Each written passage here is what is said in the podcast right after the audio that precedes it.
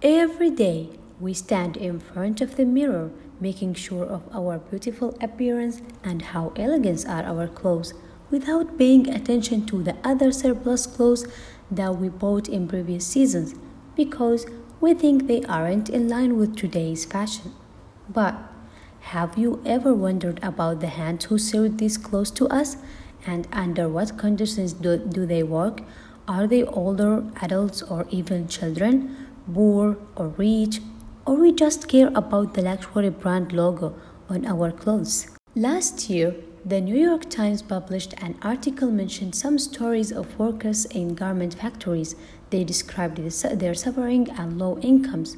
One of them said that many workers are afraid to take breaks or use the restroom because it will waste time, and we don't even have the freedom to drink water. And another one said, I always trying to figure out how to save money, how to buy food, and how to not eat out too much.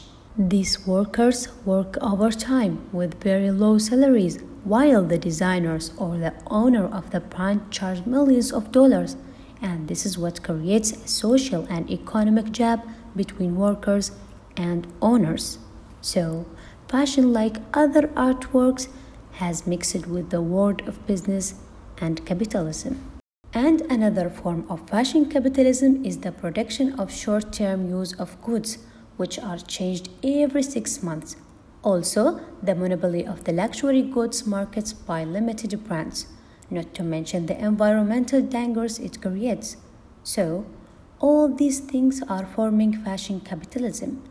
And as Hoskins said in her Stitched Up book, fashion brands are corporate entities who have one goal to make more money than their competitors. And she adds, social change will never come from fashion corporations, and it is wrong to believe that it ever could. So the change comes from us as consumers, and we must change some beliefs of a dress and purchase, and we must think twice before buying clothes or shoes or anything else, and we must always remind ourselves that it's okay to wear a dress or shoes twice on two occasions, and we should not worry of that because our worry supports and contributes to the amplification of the role of capitalism in all matters of our lives.